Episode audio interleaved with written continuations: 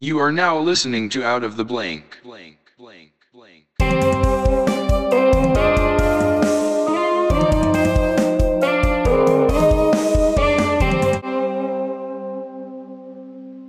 I'm here with Scott. Scott, can you pronounce your last name for me? Because it is a little difficult. Yeah, it's Glorioso. That is an epic last name, basically a pop star last name. Nice. Now, the best part about this podcast is it's mobile, so I can I basically come to you. Where are we at right now? Because we're in this room that is basically a giant puzzle. I mean, there's pictures of what looks like a Queen Elizabeth and I, I don't even know, Sir Lancelot on the wall that are tilted sideways. We're in this kind of dim lighted with candles on the walls. Creepy vibe. Yeah, this room is, is, is part of the Dracula's Library Experience at Captive Escape Rooms in Ocean City. I'm, um, this is like my quote unquote my my, my day job. Um, I'm the manager of, of, of this location, and I just thought, you know, when you said this was mobile, I thought this would be, you know, an interesting room for us to kind of set up. For and we sure, got, man. We got these two big wingback chairs and, you know, this little table, and it's it just I don't know, it just feels. Feels like a good room for an interview. It feels like I'm in an American Horror Story. That's awesome. That's awesome. It might reach for some uh, pretty good questions on this. So what I want to talk to you about is, what do you do professionally besides running the capture room? I do a number of different things. Um, I, I, I guess my main side gig, you know, um, outside of, of running this place, is I'm a musician. I've been a musician for a number of years, and it's, you know, it's it's been a big passion of mine. I've been really fortunate to be able to to figure out a way to make, you know, an, an, a, a supplemental income out of it. You know, that's some, some, something you're dream, passionate basically. About. Yeah, yeah, yeah. Now you you play drums in a Ramones tribute band. Yeah, well, that yeah that particular project is is you know kind of like on a, a little bit of a hiatus right now. We've. Uh, It's it's not it's not a dead project, but we're you know me and Casey Briggs, founding members of that band, we we're, we got into other we're into other things. We're our working band, Three on the Tree, is still a thing. We've got a we've got a lot of irons in the fire. We're doing a duo um, that we call Morning Glass. We've got a really interesting little project that's coming together with uh, some some other players like Taylor Knox and and D J Adam Dutch Durham. Um, there's like a dance project that's in the works, and, and you know it's we've. It's, so you don't just focus on punk rock or anything like that. You you have a expansive music selection, basically. Yeah, you have to. You have to it, because it's, you know, I mean, well, you don't really have to. I mean, I guess that's an extreme thing to say. You have to, but we're we're in this particular market, in this particular community. Um, you got to be open to suggestion. You got to be open to suggestion, and the people that do the majority of the suggestion that matters are the patrons that go to the venues where we perform. Yeah, I've always had a heart and a passion for writing music, writing you know writing my own songs and things like that, having original bands, and and I, and I, and I love that. Whenever I'm involved in a project like that, I think that's when I'm having like my most fulfilling experience musically, but.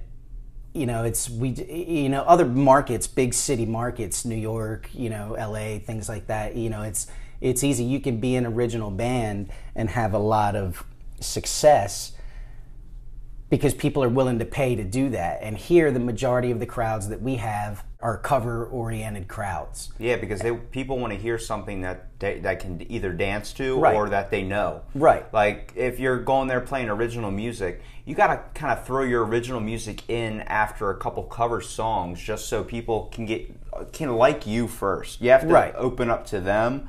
And then once they're opened back to you, you can throw in an original. And they're like, okay, maybe I like that. Maybe I'll give that a listen to. Maybe I'll buy a C D or buy a shirt. Exactly. And that leads to them eventually following you. And that's essentially, you know, the the, the path that the that the, the Phantom Limbs took. Man, they do some covers, but primarily they're an original band, and they've they've made their own C Ds and and sold their own merch, T-shirts and stuff like that. They developed a following within a certain sect of our local culture, and they've survived. They found a way to do it, fortunately, in this community, in this environment, that, you know, I think they're going on like eight years or whatever, some, somewhere near a decade of being an original band that's still a thing. And they found a way to do it, and the and the hooplas also found a way to do it. Um, but you know, eventually you get to a certain point where you want to do more than what this community has to offer, and you do what the hooplas are doing now, which is relocating to a to a bigger market. Well, I so mean, to, Ocean City is a great market in general, just the type of people we have that come down here, mostly because this is like a seasonal town, so wintertime, like how it is now, it's really kind of dead. Right. Um, but when it comes to summertime, we have bars on practically every block. We oh, have, yeah. you the, can't get away have, from a bar. Yeah, you have clubs. I mean, there's all this place where you, your stuff can get played on the radio basically anywhere. That's a big influence. I mean, one of our main attractions being the boardwalk, a giant stretch of like thirty-something streets with nothing but boards where it's right on the ocean. There's crazy people doing talents, spray painting, all these different types of just abilities. Playing music is a main thing on there. People have their guitar cases open like you would see on the streets of New York somewhere. Yeah, where you've yeah been. I've done that, yeah. And, you know, it's it's just to get their voice out there, and then, you know, like I said, eventually someone buys a C D. Where did your musical whole entire influence come from? Is that a childhood thing? Because what you just said about being able to write your own songs and that you enjoy that process, that was the hardest thing for me, was when I was with my brother and we'd be trying to write a song, I couldn't think of shit to say. Right. Everything I was saying is like, it sounded like an Eminem mixed with like a Weird Al Yankovic type vibe where you're like throwing in my toothbrush matches and then it would be something stupid. But like he would, it would come so easy for him. So it came easy for you? At times. Um, I mean, the the writing process, I mean, there are times when it's just like I feel like when I sit down and I, I'm in that mood to, to, to write a song, I feel more like I'm some sort of conduit of some kind that's just harnessing a song that already exists in the energy, in the universe, and it just comes through me, and it's a, a, a easy process, it's a fast process, it's a painless process, and before I know it, I have a song that I'm like, this is, this is cool, this is done, and I'm happy with this, I like this. Then there are times, you know, when I feel like I have to force it.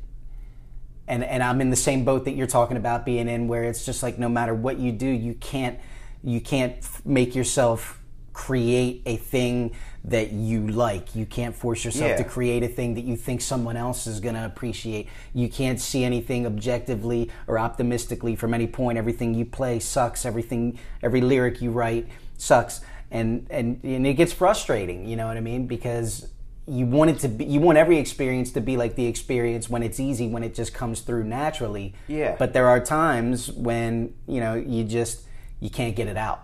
Well, I mean, how easy would it be if you could just sit down and be like, I'm going to write a song like Dream On. Right. Yeah, it's not going to happen. There's, right. you're, that's not going to come that quick. That's either it, like something, everything in the world, the stars, the line, whatever, has to connect for that. It's just spark to hit you. Like, you know, some beats can create by just by you're in the kitchen and a certain pot and pan falls a certain way, and if you play drums you might hear that and you might be like, you know, that gives me an idea, and then you go into the garage, you start hitting the drums and you start messing around, next thing you know an hour later you got this sick beat. Right. Like stuff like that happens. I mean, I've, I've been driving down the road through Salisbury and looking at cornfields and all these trees and just seeing like it's around wintertime, you know, autumn, like just the colors and those vibrant colors, not only inspiring just like beauty in my mind of how the world works, but then it's, lyrics start coming to my head. So I start thinking about certain places that have these different geographical aspects to it, more like how our ocean is right here. Like we can walk there, see the sand and the beach, or we can take ten minute walk and go to Ocean Pines or something where there's nothing but trees. And then you get a whole nother set, like th just those images that can flow into your mind make me really understand why people even world travel in the first place. Yeah, your environment, I mean, plays such a big role in your in, in your influence. I mean, it's it, it it it really does. I mean, you hear you hear people, you know, that tell stories at times, you know, that they went to a certain place to go write a record. You know, they were they recorded, they went to this place and they rented this house in the mountains or this cabin or something like that. Dave Grohl was t doing an interview once and he was talking about, you know, after the Foo Fighters had their first initial success and everything, they recorded their, rec their, their first record out west or whatever. they came back and, and they got they got a little house in the woods in, in Virginia, and they just whatever however long it took them to make this record, six months, whatever it was, they just they just lived in this house in the in, in the in the hills, amid the trees, and a great record was born out of it. And he attributes, you know, a lot of the the comfort that came from with with writing that particular record from being in the environment that they were in. You know what I mean? So it definitely plays a role. Just um, like in eight mile, where Eminem's sitting on the bus with headphones on, and he's writing rap lyrics, and it's based on his life and everything, and he's just staring at the streets and seeing all the different... That created that whole drift or emotional um, sense that he has in his songs, which is right. The rough aspect of it. You're listening to an Eminem song. A lot of his songs are like, they they pump you up. They're not something to bring you back down. Right, like, right. But, and then you listen to... Uh, a reggae band or somebody that's from out in like California, where everything's more of a chill, slow down or Hawaiian type vibe, and then you're listening to that, and then it kind of puts you in like a different mood. That is the beauty of music, first of all, just the amount of how you can put emotion into words, a creative thing, and then that can affect somebody else, that you can project that onto somebody and make their whole emotions and personality change in that, like. We've all experienced driving down the road with our windows down, blaring our music like no one gives a shit. Right. Like it, you're the only person in the world. We've all experienced that, and it's the best feeling in the world. It's great. Some of the moments where I had to stop and just in my car and just start singing a, just a lyric to a song, because it's got me that emotionally moved, just to start going along with the lyrics and feeling what this guy was probably feeling the time he was writing this stuff. That is an amazing thing, and as a musician, I bet you can understand that, just with the the beauty that, like, a lot of people talk shit on the world and and talk shit on mu music, and really anybody talks shit on anything, right. About in general about, oh, that's easy to write a song, maybe for you, but it's not easy for everyone. There's people that sit there and they put all their time and effort into it, and they can't get a decent lyric out, and then there could be the one guy that writes down something that just clicks to him in that moment, and it's a hit hit but that could be their one hit. Right, right.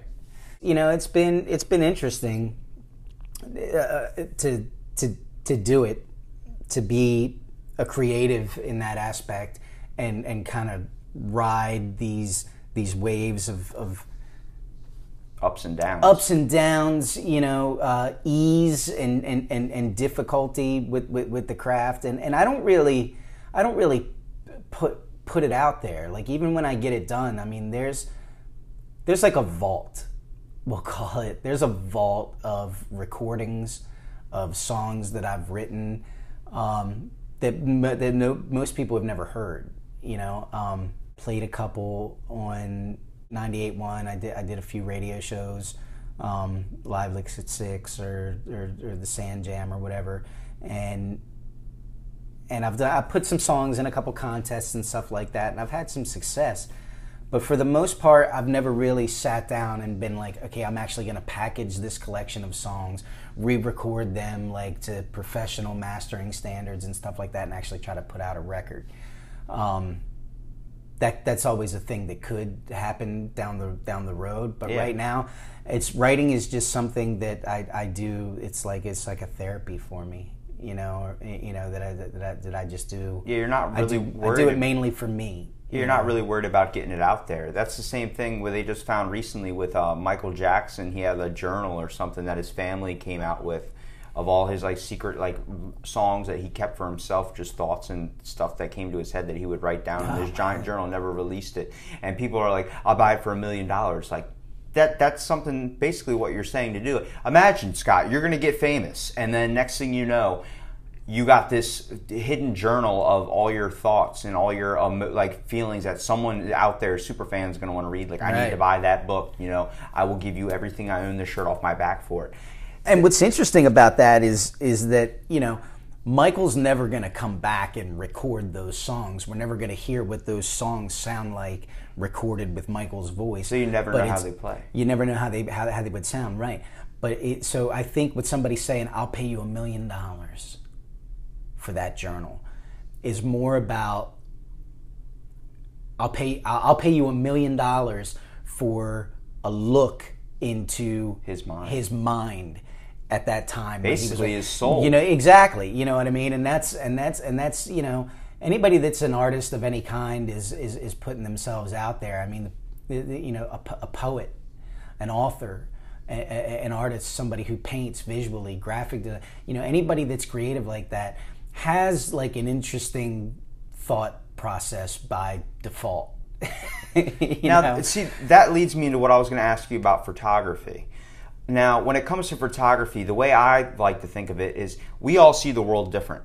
Right. Okay, it doesn't matter if you're wearing glasses or you're not wearing glasses. It's the fact of we're all seeing this world in different perspectives and different realities that have shaped us from our childhood experiences. Sure. Now, you are an avid photographer. Like I've seen, I've seen your photos, and they're really good. Thanks, man. And see, the way you see a photo is going to be one hundred percent different from what I'm going to see a photo. Now, the way you capture it and you put it up so I can see how you see it is amazing. But the fact, like, I might be right next to you seeing the exact same thing in a completely one hundred percent different way, might be getting a whole different, you could be having a spiritual moment. I don't know that. I'm sitting there cracking a fart joke. You're not even paying attention to me because you're like just sitting there just in awe. Absorbed with something, right? And yeah. That's why people go and take these giant trips too, to go just experience another part of the world, like climb the top of Mount Everest and just take photos. Have you ever seen a photo on top of a mountain? Yeah, it's gnarly up there. It's, it, it's crazy. It's like, I understand why that guy spent all that time and four people died just to get up there. Right. Because of that moment, you're realizing life is insane. Yeah. We're practically, I mean, the way you got to think about it, we're on a giant rock floating through space at a million miles an hour. And we're all in this world together. So whether you want to be nice or be an asshole to somebody beside you is one thing, but the fact that we're all looking at this world different, we all think differently, we've all been shaped differently. Your passion for music, like I wanted to get into, was was that a childhood thing? Yeah. Okay, so I'll tell you a funny story. When I was a baby, my my mom, you know, you know, I didn't I didn't get this story until, you know, later on in life, obviously, but people would come over to visit my mom. You know, they would, you know, her friends and whatnot, other family members. And when they would come by, they thought something was wrong with me. And they were like, that is the baby is, they thought something was wrong with my mom. They thought my mom was, was, was screwing up because she had me in this, uh, like a bassinet or whatever. Uh, and, and it was in the living room. And like, we had these big tower speakers and the bassinet was right in front of the speakers. And every time somebody came over, I was in the bassinet, sound asleep, in front of the speakers. And they were like, they would say to my mom, is that okay for him to be like right in front of the speaker like that with the music playing? And my mom was like, that's when he gets quiet. Right by the music. That's when he gets, that's when he gets peaceful. He's probably not even asleep. And they would come over and look at me and I wouldn't even be sleeping. I would just be content and still, but awake and alert while the music was playing. And then they would like experiment with it and toy with me and see what would happen when they'd turn the would turn the music off, and I'd start I'd start wailing, I'd start screaming, you know, yeah. you know, and then they'd turn the music back on, and I and, and I, I would shut up, I would get cool again. From birth, there's always something that's been, you know, comforting to me about music. And you get a little further into it, you know, as I started to get into school, when we you know we moved down here, when I started kindergarten, first grade, and um. like always, like when my mom would wake me up in the morning after she after she could eventually get me out of bed, I'm a heavy sleeper, um, and there was always there was always Motown. She loved Motown. My mom, to this day, she still loves Motown. And there was a local A M radio station that she would have playing, you know, and I would just I would come out of my room and I would come sit at the breakfast table and sit down, and there was. There was, you know, the the the Four Tops and and the Temptations and, you know, all that old school black music, and, and it was it was great, and I and, and, and I was raised to, to to love it, and to this day when I hear that stuff, I can still sing along to it, you know, note for note, word for word, and people look at me and they're like, "How do you know this music?" And I'm like, "I cut my teeth on this music. I was raised on this music." And it just, that kind of like started, like once I got a little older and I started to kind of get out of the house and I started skating, I went to the I went to the bowl at Third Street, you know, to go to skate for the first time, and there was speakers, there was there was this band, this music that I'd never heard before, this this this punk music from this band called the Dead Kennedys, and it was like the first time I had heard it, and it was, it was, it was crazy. You know, this the the the the, the point of it, the the drive of it, the feel of it, and that was a visceral experience. I was like, now I know what this punk music is, and I like it because it's different. And then, not long after that, a friend of mine was playing this other weird music that was strange to me, and I said, who is this? And he's like, oh, this is Bob Marley and the Wailers. There was born an instant love for reggae, and, you know, all the things that I've picked up along the way. You know, when I was in high school, I took music appreciation, and I thought it was, I thought it was going to be more of a, a, a pop culture class or something like that, but it ended up being A, cla- a class, of, it was all classical yeah. the entire year. And when I realized it was going to be all classical, I was like, I, I, I wanted to get out of it. I was, I was pissed off that I got. You're stuck. Scaring me because that's my next semester class. It could happen. I'm just telling you, it could happen. But if it does happen, just be open to it, because what ended up happening is, while I was resentful and pissed off for like the first few weeks, eventually there came to a point where I started to pay attention to it. Yeah. And and and settle into there's. beautiful things in this music. There's very intelligent things in this music. And when you start to pick it apart and you start to take it for what it is, and you think about, you realize how these guys were composing it.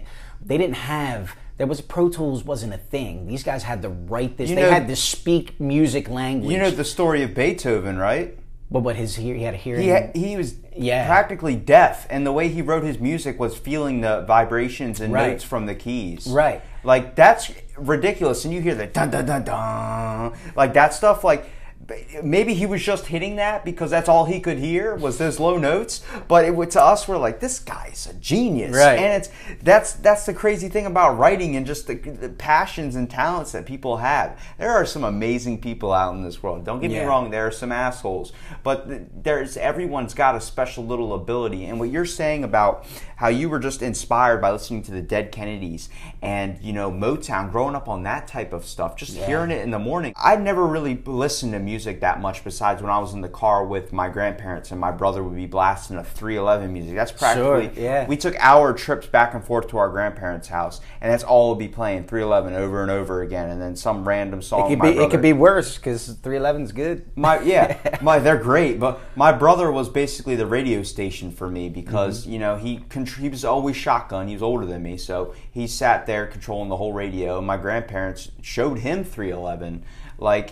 And then he just got hooked on it, wanted to go on cruises and everything like that. But I never really truly got into music. I just knew uh, my whole family was into it. You know, both my parents played instruments. My my dad, you know, was a D J. My mom was a D J. Yeah. You know, it was, all, the music was all around me. But I just I was never captivated by it like I like I see it now. While you're bringing up your dad, like I, I just I just want to like plug out to him. Like real quick, he's he's the, the the reason when I started performing as a soloist. Like when I first got started, I was playing drums in bands exclusively around here. That's all I was doing. And at cer- a certain point, everybody that I had been playing with got into other projects or whatever, and I I, I didn't have any I didn't have anybody to play drums with. I was living in a townhouse. I couldn't really practice. Because I didn't want to be that guy that was living in a townhouse pissing everybody off on either side of him playing the drums. So I got rid of my drums and I bought a guitar just so I could be musical. Yeah. You know? And I had some friends teach me some chords, you know what I mean, to kind of get me off the ground with it. One day a buddy came over and he said, hey, you figure out how to play that thing yet or whatever? And I was like, yeah, I mean, I could play it some. And he said, play me a song. So I, I picked it up and I played him a song. I don't remember what the song was, but he was like, you should, you should gig. You should like do like a solo thing by yourself because it's good. And um, I was like, nah, I don't know if I could do that. You know, that's not really my thing. I'm I'm behind the drums guy. You know, I'm I'm, I'm that guy. I'm not the perform by myself guy. That's not. But I went and I did it a couple times at a few open mics just to see how it would feel, and I ended up enjoying it. And and I I wanted to to get into it. I bought some recording equipment. I re- recorded my own demo C D. And I put a lot of work into this demo C D and make it sound really good and crispy. And I started shopping it around to all these different venues, and I guess at the time I kind of had it in my head that that's all you have to do is have a good demo C D, little press kit, you know, telling people a little bit about your bio, who you are, and you drop it, you drop it off, you get you get it in the hands of the right person, and then all, and then the phones will start ringing, and, and I'll have all these bookings, and I did that, and nothing happened. And I started calling these people back saying, hey, this is Scott Glorioso. Did you get a chance to listen to my C D? Or, you know, and, and it was just, it was just this hassle, this grind of beating on doors that were never getting opened. And I started to get frustrated. I was talking to Skip about it. He was, I, I'll never forget it. He was, he was like, okay, I'll tell you what I want you to do. And I said, what? What do I got to do? Because he's a guy that knows, yeah. you know. He said, I tell you what I'm going to do. And I was like, okay, guru, master, tell me whatever it is, you know. He said, take your demo C Ds and your press kits. And I said, yeah. And he said, and and stick them in the way back deep corner of a closet that you don't really go into very often at all, because you're not going to need them. And I said, why? I mean, that's the thing to do. I mean, I spent all this time making it, you know, recording it and perfecting it. I mean, he said, whatever. Here's what we're going to do. You're going to bury that box of C Ds, and you're going to show up with me. Because he was doing his D J thing. And he said, I'm going to show up at this place, and I'm going to do my D J set. And halfway through it, I'm just going to announce to everybody there that I'm introducing you. You're going to come up, and you're just going to do your half hour set, and then you'll be done, and then I'll finish DJing for the rest of the night. And when we leave, they're going to want your number, because no matter how good your C D is, nobody wants to hear what you sound like on a C D. People want to see what you do live, and you're good live. That's your wheelhouse. You're not a recording engineer. Yeah. You're not a recording artist. You're you're a live performer. Let them see what you do. And I was like, I was like, are they, are they going to fire you for doing this? I mean, do, they, do you have permission, authority to bring me in there? I doubt and he was, my dad cared. Yeah, no, he didn't care. He was like, whatever, we're just going to do it. So we did it, and that was the beginning for me, because every place that we went in Maryland and Delaware together for like a couple months, we sat up, we did we did these shows. Every place that we went, not not one of them failed to call me. They all called, like within within days, if that. Like most most places wouldn't let us out the door without saying, oh wait wait wait by the way, Scott, let me get your information, I want to call you about some bookings. The ones that didn't let me the ones that did let me get out the door without doing that would would call within a few days and say, hey, listen, we appreciate you coming in and, and doing what you did with Skip the other night, can we have you back? And that was the difference between me ending up being just another guy with a box full of C Ds that nobody wanted to hear, yeah. and me having the successful last ten years that I've had being a performer in this town. I owe it all to him, you know. And I just, when when when you mentioned him, I just I thought I thought this would be a cool opportunity. Sh- shout out shout out to him, you know what I mean? Shout out to my dad, Skip. Yeah, yeah, thanks man. Love you. Appreciate you. What's funny is I've had so many people come up to me and say, you're Skip's kid? And I'm like, yeah. He goes, oh man, I love Skip. You know, he helped me so. I'm like, yeah. I started to realize it's like I always like I. When I started as a kid, every kid really wants to be like. If you had a dad like mine, you wanted to be like your dad. He's the reason I even picked up drumsticks in the first place, right. Mostly because what you know how you were saying, where you you said your mom. Um, people thought your mom messed you up, st- sitting you in front of those speakers when you were a baby. When I was in school, I almost got put into, like, I almost got sent to, like, a mental retardation school. Right. Because they sat my parents down and were like, he can't sit still, he's not paying attention, he's being a constant disruption in class. I was put on, like, behavior books, really bad school problems, only because of the fact I am I have A D H D, and I was never medicated for sure. it. So I'm sitting in class, I'm sitting there, you know, tapping my feet, you know, hitting the desk, cracking jokes, trying to make somebody laugh. That's my whole thing. I love saying something that might be, You make, make you smile on the spot and might get me in trouble, like no recess or something, or whatever. It was worth the joke. Everybody laughed. At the same time, it was also a thing, like I like saying something where you're like, what? And then, like, I've had people come up to me, like, the next day and go, I don't know what it was, but that thing you said earlier in the day, I was driving home, and I just started laughing my ass off. Yeah. And I was yeah. like, I'm glad I could do that for you. Right. I'm glad it I could put, at least uh, crack a smile for that minute at a time. Like, I don't want you to see me and be like, hey, you know, there's that guy. You know, he's never really in a good mood. I want you to see me and be like, there's Robbie, man. That guy's out there. Yeah. I'd rather it be like that yeah. because that creates such a sparkful conversation between me and whoever. I, if I'm just meeting you or if I know a little bit about you, uh, it's it just creates this wonderful vibe that we can click in. It's I guess it's better to be nice than be an asshole. But at the same time, my dad, I when I saw him going out to D J gigs every night, I was in the beginning I was like, my dad plays drums. I saw him in a Rock Bottom tribute band, which is a KISS tribute band. Right, right. So I'm sitting there like, my dad's dressed up as uh, Peter Criss on stage right now, full cat makeup and everything, playing drums, throwing his sticks in the air. I remember I went to my first concert. I grabbed, he threw a broken drumstick in the air. I ran out into the crowd, grabbed his broken drumstick, and all the confetti that was on the floor. I was going around just like picking it up on the stick and spinning around like I was like Harry Potter or something. Right. Just because I was like, holy crap. I was just amazing. Like, and nobody could touch me because my dad was on stage. Right, like, right. It was amazing to see. And then I remember he told me, you know, we were taking a trip over to Taco Bell one time because he had a he just got off of band practice, and you know it was a nighttime. He was like, "You want to get some tacos?" I was like, "Uh, yeah." You know, I was I was hooked into video games, so I was like, "Let's do it."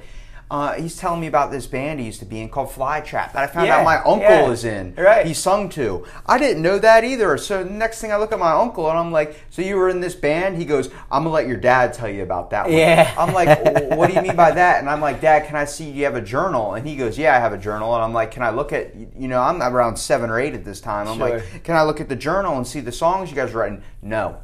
What do you mean, no? Right. Uh, right. Wait till you're a little bit older. Sure. And I'm like, yeah. I didn't understand. I never heard Flytrap. And then I remember I turned uh, sixteen and got like my permit and everything. And I was I was just driving, and for some reason it popped in my head. I was like, hey, Dad, can you know, can I listen to Flytrap? I've never heard of a song you guys done before. And he's like, oh God, I was waiting for this day. Yeah. And I, was like, oh. I started yeah. reading his journal, yeah. and I'm like, whoa, you thought like this? He goes, yeah, I mean, I used to be your age too, man. Like everything you probably think about is what I thought about. Right. I was like, I don't know, I think of some weird stuff. He goes, you keep reading that book, you think of some weird yeah, stuff. Yeah, I'm too. sure, I'm sure. Because it was, it was crazy times when Flytrap was a thing. I mean, that was I remember that.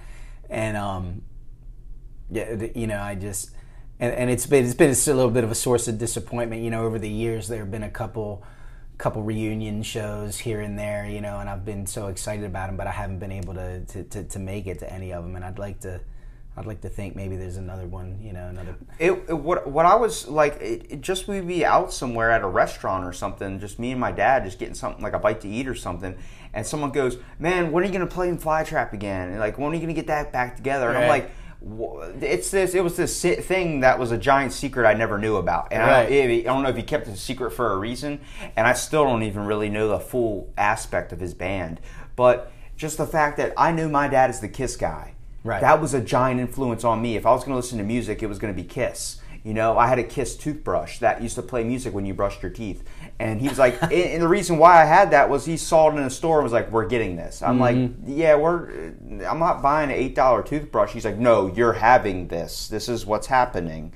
And he bought me A C D C shirts, all that type of stuff. And those were, yeah, I listen to music a little bit, but my influence on music didn't really hit me because I used to play video games for so long.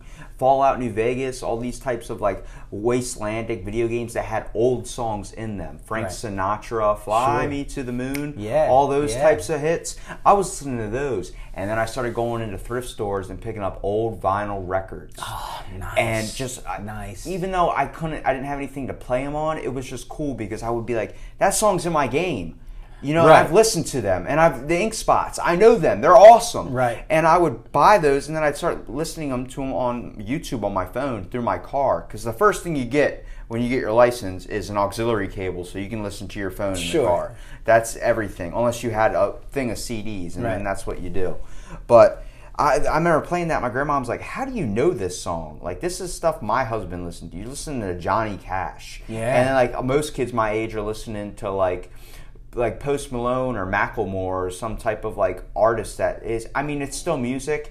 And I do want to ask this to you before I get into this huge thing. when you look at music, you see the beauty of it, even if it isn't something you're interested in. It's because when you're telling me that you see, listen to punk, like, you obviously have your views of what's your favorite type of music and what you prefer to listen to. But the way I see music is all music is created by someone, and if they're actually taking the time and effort to put their heart and soul actually in a song and, you know, make it a hit, just because it might not be my slice of toast, it might be somebody else's. Right. And I, I think that is. It, that only comes down to the basis of when a song is not super overly produced, where it's just nothing but techno beats. But that might be something where someone listens to, like, techno or Skrillex, that might get them interested in. And I, I think that's fine too, even though it not might be for me. But when I hear a rap song, and especially the modern stuff now, I'm not a big fan of it, but all the kids my age that are huge into it and everything, and I click with a lot of older people because of just how my music and gr- raised upness was. Sure. Just being more level-headed, down to the ground, um, and just the type of music I listen to. Compared to kids, I don't really click with any kids my own age. Right. They all want to go out partying and drinking because we're at that age, but I'm not a big fan of it. And that's just because I'm more of a nice chill-out kind of, like, you know, you know, I can have my party times, but when I see, when I listen to music, it's it's something, and it's, it's I wish it was a passion that I had that I could chase after, right, playing an instrument. I mean, I can sit myself down and force myself to do it, but it, it would never be an enjoyment to me like it is for you. Right. And so when you listen to music, you understand its aspects of it. It's someone's emotional and spiritual and kind of thing put into words, so you don't really have a dislike towards any, do you? It's easy for me to, to to to have confidence in in my in in my declaration that I, I like all styles of music, um, because I because I, I do um, genuinely, but there are facets of every gen- genre that I think I think go through, like, cyclical phases. And there was a time, you know, when I was I was. I, I was a big, I was very heavily influenced by, by hip hop, and I was into it. I guess I recognize hip hop by a certain personal definition of, of what that, that music is. Even the the same with R and B, and and and what they what they were.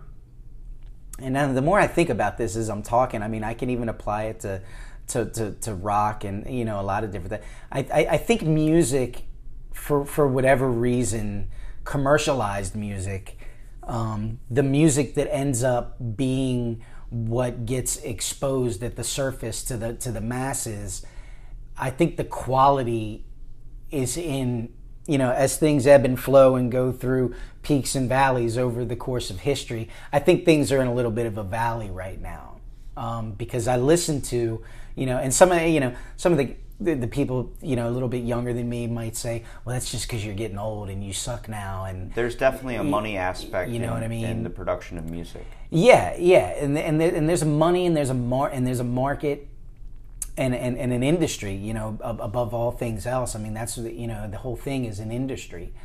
Um, but I just I, I hope that I hope the industry catches up to itself and starts appreciating the more original type music instead right. of being the stuff that's got to be super produced. Right. Because the stuff you hear now, everything that's on the radio, is it it's really overly produced, and it's just because the art, the record company or whoever that owns that song, it's not usually the artist that owns it anymore. Yeah, they sing in it, yeah, they play it, but when they sign a contract and they get tied into these legal loopholes, you know, the, the type of record companies, there are some out there that are pariah, like Piranha. Oh, that, yeah, for sure. That take you for sure. down, man. And it feels like, it, as a musician, I know it's probably got to hurt you just to see that a lot of original music and artists that, you know, started out on, like, a good road, you know, to end up getting just taken over by money and stuff. And it's it's it's gotta it's gotta hurt a little bit, just because you're like, you enjoy obviously the creative and ebb and flow of music. You enjoy the passion to hear that, much like I enjoy, you know, my I like listening to comedy stuff. Like, I like hearing a comedian tell a joke, and that's just because they're not being produced by anything. That's someone else's thoughts. I always thought when I talked, it was an annoying thing. I talk too much. I get onto these things where people are like, all right, shut up. But then I started realizing I actually have a weird connection with words, where I just took a literature class. I got an A in it. I didn't nice. expect that at all, and that was because it was a drama uh, intro into drama, like mm-hmm. studying drama literature and Greek tragedies and all that. I got an A just because I would write these essays where my teacher was like, that made me tear up a little bit. Nice. Like, not even joking. She nice. saw she saw the beauty in the words, and I always thought when I was a kid, like, I'm not gonna read a book. I don't care. I remember one day I went to a thrift store, spent twenty-five cents, picked up a dictionary, started reading words. I mean, every page, and it sunk in. And I remember my seventh grade teacher, big influence there, told me, hey, you know, every time I was in detention, read this. And it just tossed me a Webster's dictionary. Read right. it. I'd sit there page after page after page after page. And for fine, be hours just taking in the words. Yeah, and yeah. then eventually I was like, can I just take this home and use this as my reading log stuff? She's like, if you don't want to read an actual book with maybe like a a Harry Potter book, something you might want to get interested in. I'm like, no, I'd rather read this and just read definitions of words. Expand okay. my vocabulary instead. My, that's where my dad did the smartest thing. What you're reading, every word, write down the definition. Right. I'm like, that's going to take forever. Well, threw a stack of papers right in front of me right. and put a pencil down. There get you go, started. Man. Here's a pencil sharpener. And it wasn't, a, it wasn't one of the either hand crank ones. It was one of the ones you had to plug into an electric one. Yeah, but yeah. it had the smallest little cartridge, so you had to keep emptying it out every single yeah, time. Yeah, dump out the shavings. And he goes, trust me, when I wrote songs or did something like this, what I did was I had a journal and a pencil, and I sat there and I focused on it. He goes, now read these words and expand your vocabulary. Right. He didn't say those types of things, because even when I talk to him now, he's like, I don't understand how you can reach for these words like that. Like, I never taught you anything like this. I'm like, you did. You did. You don't remember, but those dictionary, the making me write down the definitions over and over again. It's yeah, like when you write your yeah, name over and over, it sinks in, and you don't think of it. But I, I love it, because now when I podcast or when I'm saying, I can actually sound edu educated on right, what I'm right. talking about. But it's it's cool, because I can actually have a decent conversation with someone, where there's times I sound like I'm from Boston, like I'll cut my words, like, hey, you know, doing something like that, yeah, which not paying attention. That's just because of the, the constant, my influence on listening to podcasting itself. I listen to nothing but Joe Rogan and all the people he has that are sure, from that area. Sure. So eventually it's like you're sitting there. If you live in a certain, like, different place with an accent for so long, your vo vocal... thing changes. You know, oh, it doesn't take long at all. I spent four days in, in New York City, and and it was uh, it was great. And I, I, I stayed up there with a friend of mine, um, and he's he was born and raised in New York. He moved here to Ocean City, where we became friends. He lived here for a number of years, and then he went he moved back up there, and and we've seen each other very sparsely over the last few years. And it was time for us to get together and catch up. So I told him I was coming up, and he. He said, you'll stay with me? And I was like, yeah, cool. And just, just to hear him talk, he's got such, I mean, you know what you think of in your head when you hear people say that that that quintessential New York accent. Yeah, yeah. yeah. You know what I mean? And he's he just oozes that accent, like, with everything he says. Like, not just the accent itself, but also, like, his inflections, in the way he speaks, his the words he uses, the the the phrase, the phrasing, it's just like it's kind of it's English, by all means, but it's its own it's blunt English. It's its own blunt dialect, and and Let it was get funny a because pastrami on rye. Yeah, and it was like by the end of you know when I when I first showed up, you know, on day one, you know, I was like walking into the place and I was like, yeah, can I get a uh, cappuccino with, uh, you know, just asking, trying to order a coffee or whatever. And then I was only there for four days, whatever.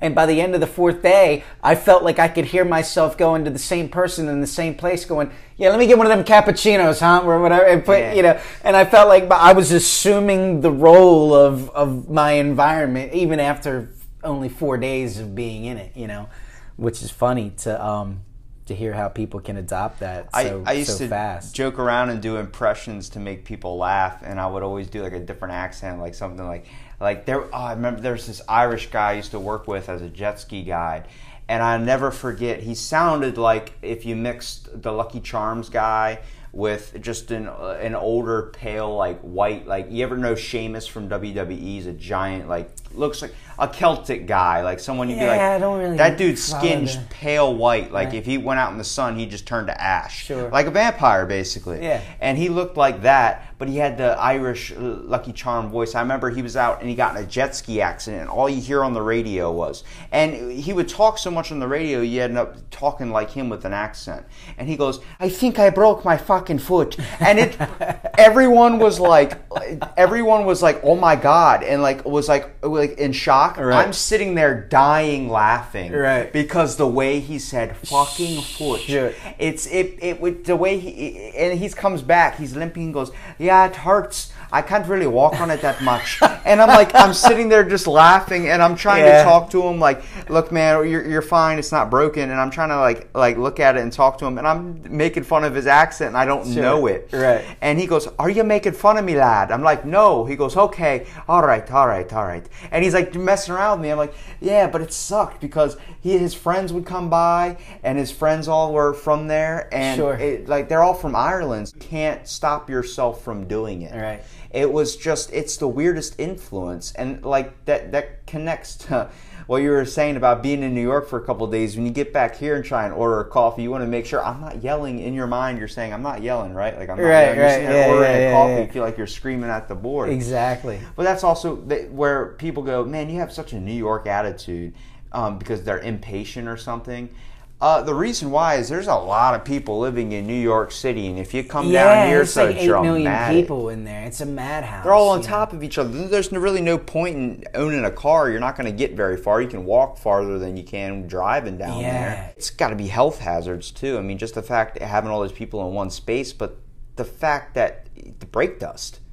All those people that are constantly going, breaking, going, breaking because they can't they can't right, move that far. Right, sure. That goes up in the air. I mean, yeah. you're breathing that in practically half the time, and you hear like a lot of them. People come down here, and we have a couple people in my work that are from New York. They smoke cigarettes like crazy, right. and you're like, I'm like, that's that's gonna end up killing you. I lived in New York for a little while. This ain't gonna kill me. Right. I'm like, okay, and you start to realize breathe, I breathe brake dust. Yeah, for they twelve breathe years. brake dust. Yeah. You know, it's the same guy that works in like a, a coal mine or something. Yeah. You know, I got lung cancer. I got the black lung. Then why are you still smoking? Ah, I smoked that bad stuff back in the day. Right. It's cool about also meeting people, and I think that's what's a great thing about just um, music in general too.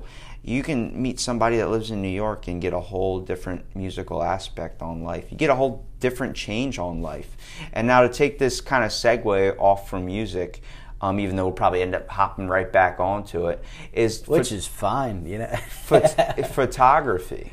Yeah. Like I said, yeah. taking the beauty and seeing a difference in an image. As far as you usually see on Instagram, everyone's a photographer on Instagram. Sure. All you got to do is add a certain filter effect and bam.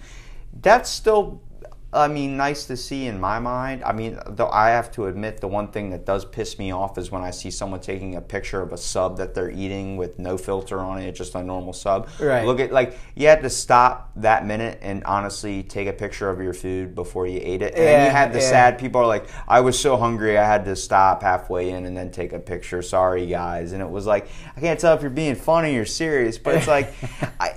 You know, a certain filter effect does change a perspective on a photo, but I never got into getting an actual physical, like a hundred dollar worth camera and taking the time to go do that, mostly because I'm very like cautious with my money when it sure. comes to things. So I just would take my phone, and I remember taking a communication arts class, which was video photography, and that's what got me designed into like remaking like scenes from Step Brothers and famous comedy movies. We learned about angle shots and learning about like low dramatic zooms and like just like low angles, high angles, side angles, stuff. I was like, what? And I was like, can't I just, what do you mean? And like, oh, you just hold your phone up, get a high angle of a photo going down. That's a high angle. I'm like, oh, okay. And then I would take it to the beach, and having Ocean City here, just being able to take pictures of the beautiful waters. I mean, each wave is practically different, so it is. It's you. Sure. You can bend down real low, get the water just like a barely about to hit the phone,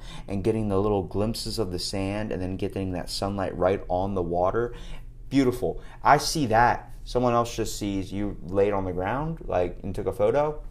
That's what I did, but do you see what I'm seeing? Right, exactly. I went, pulled up into my buddy's house on Christmas Day, and I get out, and he has the, um, the fir trees, like the regular Christmas trees. Oh, yeah, yeah. And he has one hanging down. I'll show you this picture when we get done. And I, I was like, I was looking at it, I was like, you know what that reminds me of? Like, when you see a snowboarding movie and there's snow on the tree, and it, there's like a camera's right up against the little part of the tree where you just see the focus on the tree, right, and the snow and like little red berries coming off sure. of it. I was like, oh, that looks like that. Took a picture. Perfect. Put it on Instagram. I was. Everyone was like, holy crap, where'd you get that photo? I'm like, it's my buddy's house, literally. Right, yeah, It's yeah, like I literally yeah, just yeah. got out of the car, walked up. He was like, what are you doing? I'm like, I'm going to take a picture of this tree. He's like, all right, when you're done having a stroke, come inside. I'm like, okay. But it being in uh, New York, you had to see some crazy sights that kind of made you stop and take a picture, right? Yeah, it was, I mean, New York is just, I had been there before um, twice in But the, the two times that I had been there before, I was in there very briefly. Um, I was kind of in and I was out, and I had objectives and, and, and you know, on, on a mission, in and out of New York on a mission with a short window of time to do things. So I didn't, I didn't, I never really had an experience where I could say I went to New York and I just did it on my own terms and I enjoyed it and I really got a chance to take Manhattan in for what it is. You can't do that in four days anyway. No, you can't do that in four days anyway, but I had a hell of a lot better chance doing it this time than I ever had before. You know, up to this point with my photography, I've I've been, you know, in that entry-level phase where I've gone from not even owning a camera to figuring out how to use a camera to taking irrelevant images that suck to starting to get a little bit of attention and starting to w- care about wanting to make better images. And as this thing has been evolving and, and progressing, you know, I've, I've, I've, I've progressed, I've grown, and I'm at a point now where in two thousand nineteen, I think I'm gonna, I'm gonna try to like legitimize what I'm doing here for, for, for a hobby, uh, for, you know, as an enthusiast, and take it into a business. Um, because there have been people over the course of the year that have asked me to do some portrait shoots, which portraits is a pretty big responsibility. I mean, this is somebody saying, I'm willing to offer you money that I have worked to earn for you to capture my likeness in a way that I find flattering. And I'm, I, I, I, there is value in that, and I'm willing to provide you that, that, that value. It's a responsibility, you know, um, that I, I think I think needs to be res- respected. And and and I, I did these shoots, and I was kind of nervous about it. You know what I mean? Because it's, you know, you, you want to you want to meet somebody's expectations. You don't want to let somebody down, and especially when you know how much there is to know about portraiture and lighting, and you know how little you know in comparison to how much there is to know. It's it's it makes you nervous. But I had good results.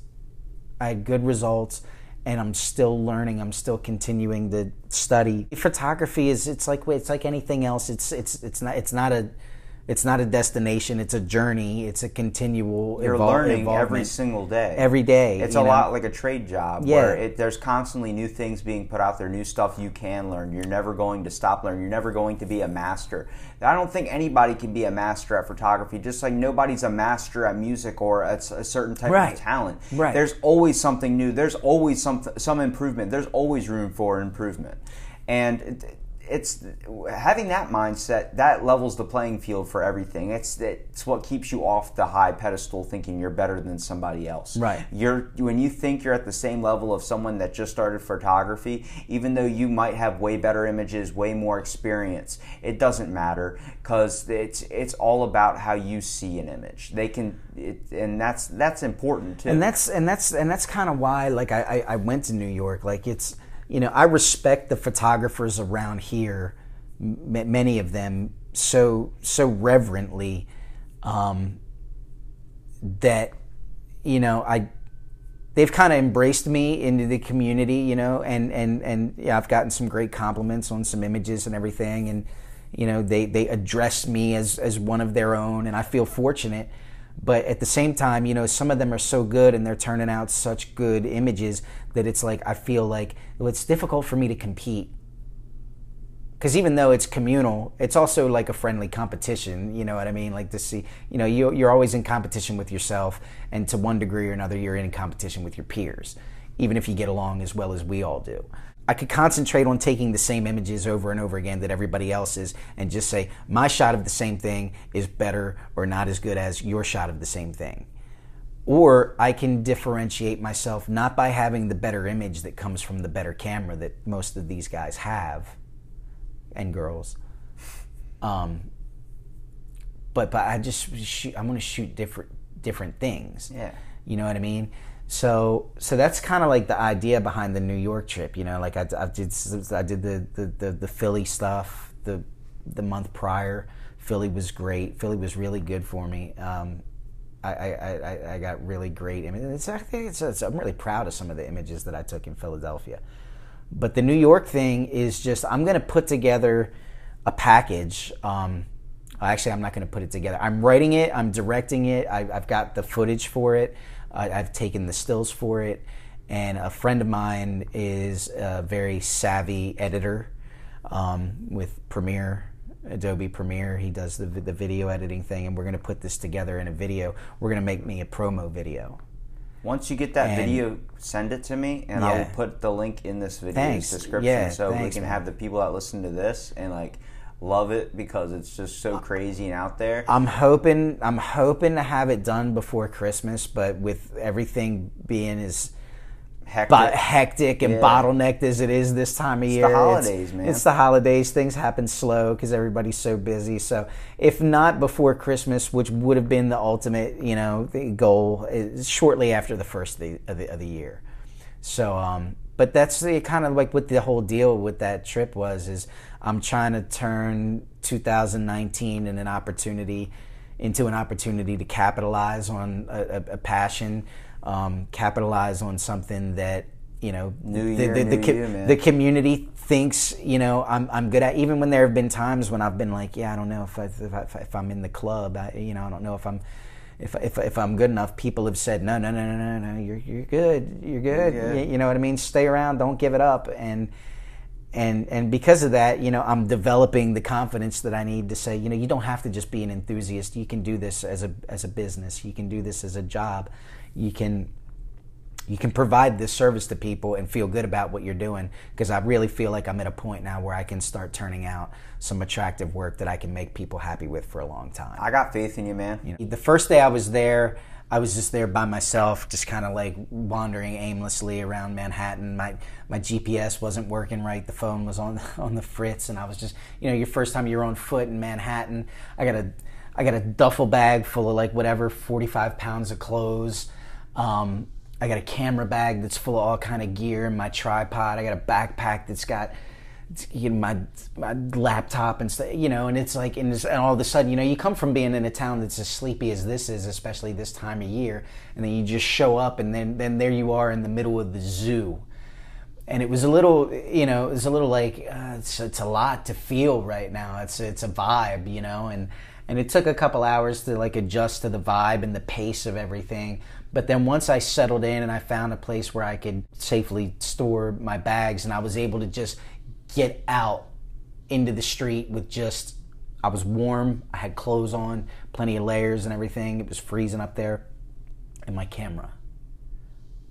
And once I was able to shake the baggage and I had settled into the reality that your G P S, you're not, your phone's not taking you anywhere. You just have to go. You just have to walk and yeah. see what you see. It was like the first time in a long time that I had been in that kind of environment where I didn't have a, uh, I, I didn't have a, a, an obligation. I didn't have somewhere that I had to be at X time. I was seeing things for the first time.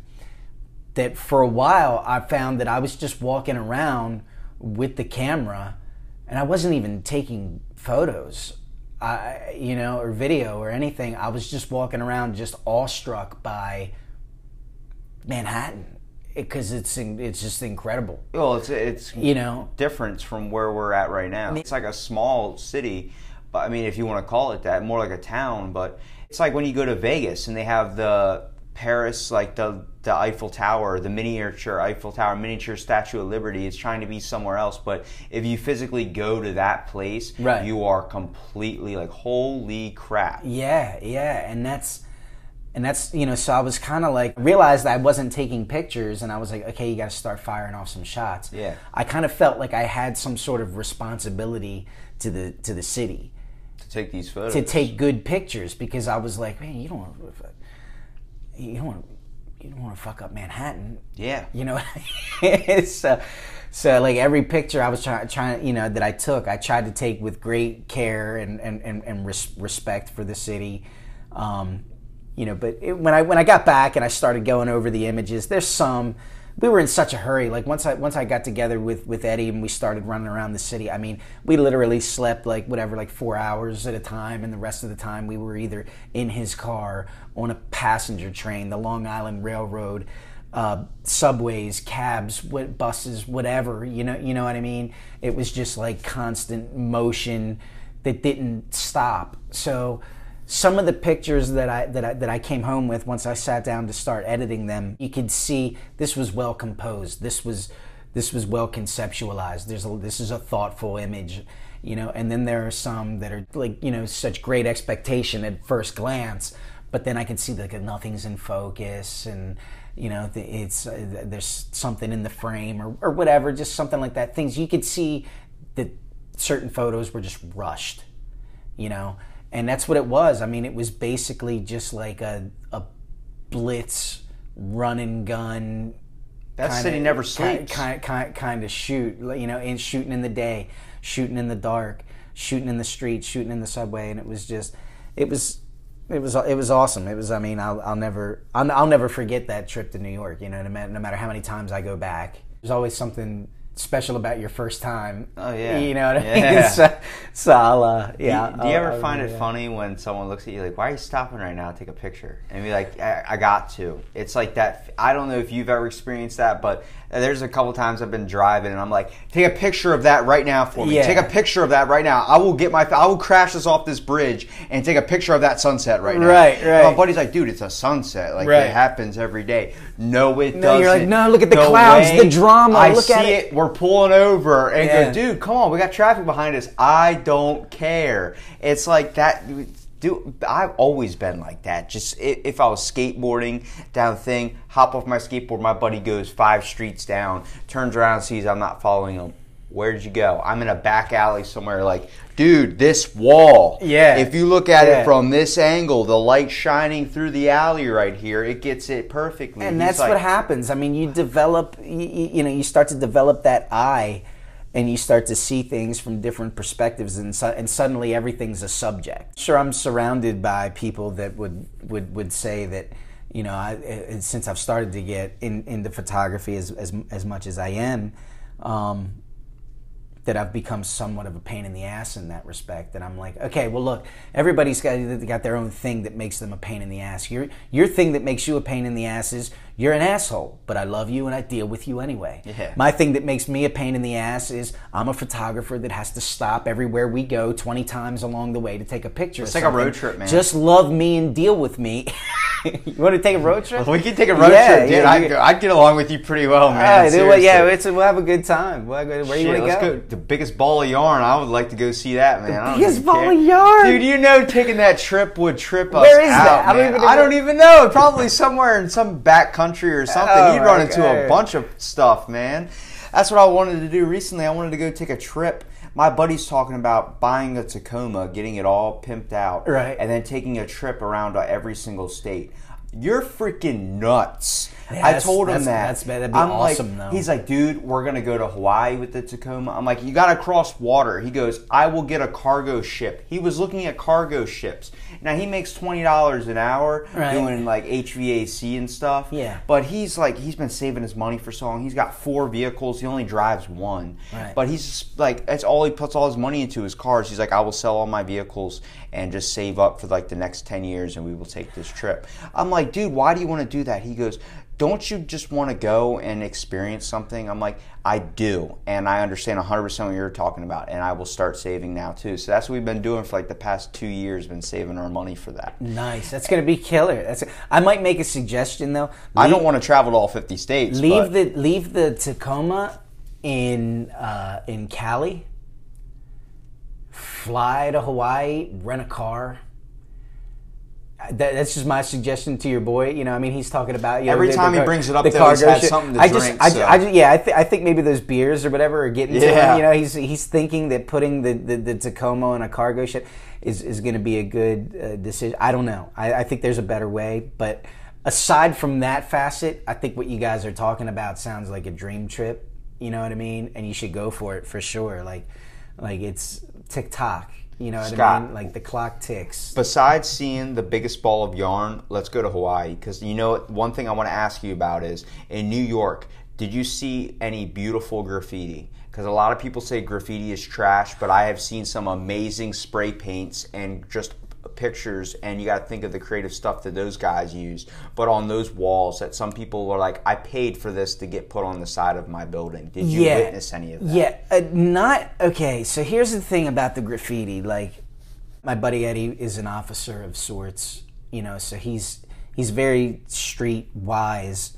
And, you know, a lot of the graffiti has has been removed in, in New York, but there's still a, a good bit of it. Um, And a, and a lot of what it is is just ter- it's it's it's territorial gang art. Yeah. You know, and and for what it represents in in a lot of those cases, you, you know, it's it's a detriment to to to, to see it um, because of the activity that it represents. But there is also I'll t- okay, so so a couple weeks prior I, I, I took a day trip to uh, to Philadelphia, and Philadelphia has beautiful graffiti. Absolutely, somebody said, paint this building. You know, I, I put a picture on Instagram of this one building that, that was just, that had this this bizarre, magical image that I was just like, I, I, I when I posted it on Instagram, I put I think I put the picture up, and then I made a story of it, and in the story I was like, this exists in Philadelphia, and it was gorgeous. I didn't see a great deal of graffiti in New York that I felt like I had to shoot. It was like the middle of the night, and we were walking across this bridge. The footpath that went across the bridge, like if you looked down as you were walking, there were people that had done graffiti all over the footpath. And like, it was an interesting thing because like as you're walking, like every several feet, you know, you would see some sort of phrase, you know, and whether that phrase would be something that some asshole put there that would be like, go fuck yourself or something, you know, or you would walk another couple feet and then there would be like Gandhi, be the change in the world or whatever, you know what I mean? And just, you know, I kept going and I kept going and I kept going, and I'm talking to Eddie and we're walking across, you know, this huge bridge, and then all of a sudden, like I look down and there's like, it just says very simply, follow the light. And it was just the like blacktop, you know, asphalt, and it was written in white and like clean, intelligible script, yeah. you know, neat, with like a little squiggly circle around it, follow the light. And I just stopped and I looked at it, and, and I was like, this, yeah, for whatever reason, follow the light. It just struck me in that moment, and I and I stopped, and then, you know, Eddie was like, "What are you doing?" And I was like, "Just I'm just looking at this. This follow the light." And he was like, "Oh my God, come on, we got shit to do. We got places to go. What are you doing? Follow the light? Are you serious with me right now?" And I was All like, "Nah, nah, I gotta take I gotta take a picture of it." And I took a picture of follow the light. You know, I knew that I wanted to shoot some sort of graffiti, some sort of street art or something like that, and and I don't know. There's probably something else in the images that I for, that I forgot, but the only thing that I can remember is that follow the light. And for whatever for whatever whatever whatever reason, it just struck me. You know what I mean? And that's the thing about photography, is anything and everything is a, is a potential subject, and it's all it's all subjective. You think that guy that wrote "Go fuck yourself" under the imagine if he wrote that under the Gandhi thing, be the change you want to see in the world, and someone's like, go fuck yourself under it. Imagine somebody writing that out like right in front of the airport, so as soon as you well, I'm in Philly now, and he looked down and says, go fuck yourself. Well, I'm going back right, home right, now. Yeah, yeah I, I, I don't know. I mean, that might have been by design. I don't think those things were so close together. I was just using two like, yeah. extreme examples. But, yeah, that would be funny, like, you know, if somebody saw that and was like... Don't tell me what to do. Yeah, for the be the change. Go fuck yourself. Yeah. yeah, yeah, yeah, right. But one place I was saying was Hawaii, man. Me and you have to go there because you will be amazed at the graffiti that you see there. They have people that, like, I mean, we just got off the airport, got into our rental car, and started driving down. We lived about, or we stayed at the hotel about forty-five minutes from the airport. Yeah. And besides seeing there's a lot of homeless people there. Mm-hmm. I mean, I, at that point, I think they're basically wanting to be homeless, living in, like, they're all in one tent community all over this place under this giant long bridge. There's hundreds of them just in tents. Sure. And um, there was this giant building, and the one thing of graffiti that I saw that I really enjoyed, it was the cool, or not not the Kool-Aid man, but the Hawaiian Punch kid, the little white kid with the red hair. Oh, yeah, yeah, the, yeah, yeah. That yeah, cartoon yeah. thing. Yeah, yeah, yeah. And you know how he sticks his thumb up and does that whole thing? Uh-huh. Well, he had his hands open. One was the world, and it was uh, circled around it was a life preserver. Right. Like it right. was, it was perfect. I mean, it looked like somebody paid millions of dollars to have that on there, like a professional artist. Right. Giant on this building that was the size of a, the Hilton, like a giant sure. hotel. And it was just on the side of it. And you were coming right over this bridge and you just saw that. And then in his other hand was a glazed donut. And then it was inside the glazed donut was a portal. And you're like, what does that even mean? But the, it, the the the Hawaiian Punch guy was all baked out of his mind, had a little cigarette hanging out of his mouth, and was just sitting like that. And there was a dude on a giant one of those lifts, you know, like the people use for cleaning windows and stuff. And he was spray painting, like touching it up. I'm like, some guy that owns that building paid to have that. Yeah, it's on the great. Side I think that's awesome. Building. Yeah. And I'm like, but who's got to live there? There's not an old person living there. Like, I don't want the stone fruit man or fruit punch guy hanging outside my. Or like, you know, yeah, painting on the side yeah. of my house. Like, oh, just take a left by, uh, you know, that dog down there, and then you'll see this giant house that has the the stone fruit punch guy. Yeah, I live in there. I live in there. Yeah, okay. Yeah, yeah, yeah. It's but classic. It's stuff like that, like, I, I see people's talents with that. And, like, a lot of kids, when I was in school, was there was a, everyone would call them weird kids that would draw all the time or mm-hmm. be really into art. That kid's not weird. That kid's got something figured out. He's found a passion of his hobby is sure. obviously drawing shit.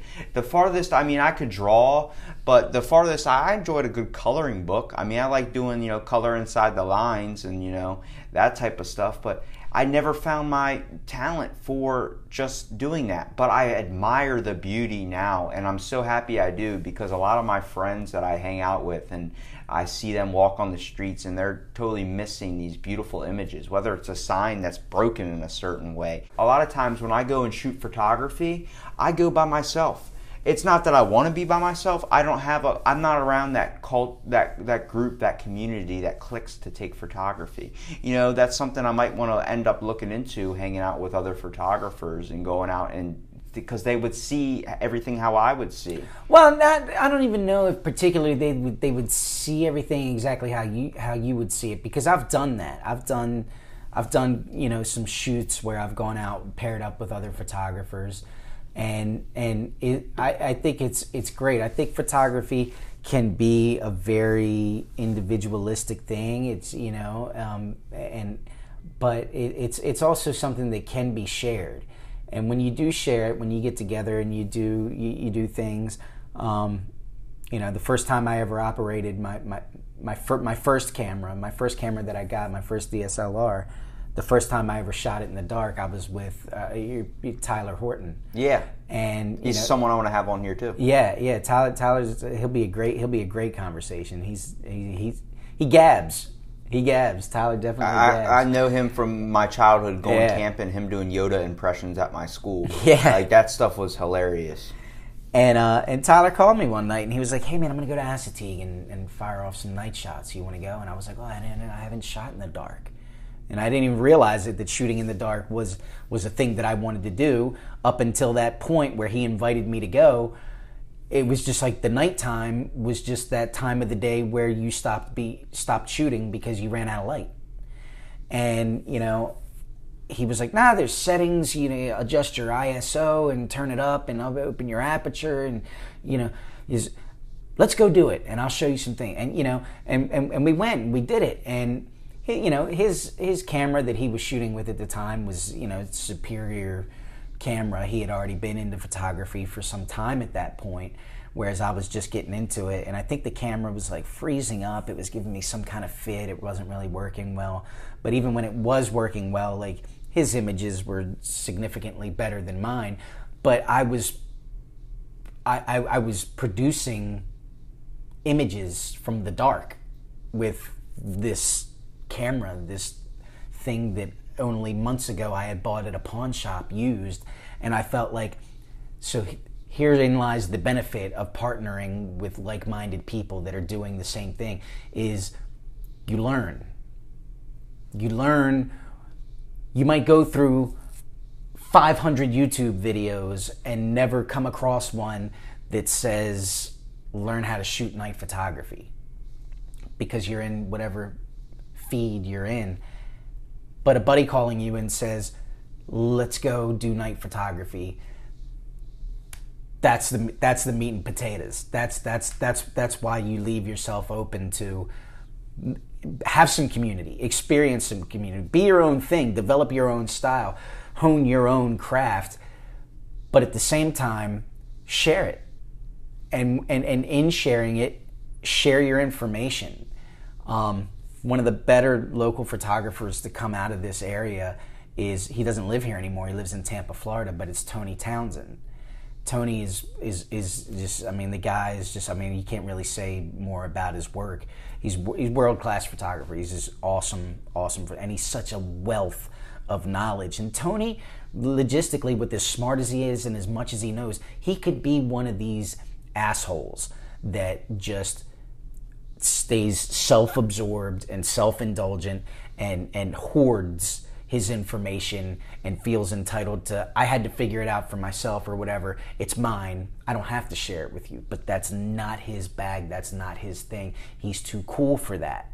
So whenever you have a question and you call Tony, Tony ninety-eight times out of one hundred is gonna have the answer right now, today, and he's gonna share it with you.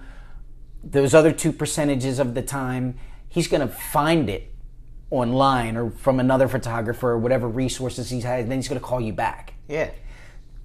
So these are the type of people that I'm, you know, that I'm like influenced by, like at the local level, you know, people that are willing to share information, people that, you know, celebrate my imagery when they like it. I, I celebrate their imagery, and, you know, and we, and we, and it's, there's a community to it.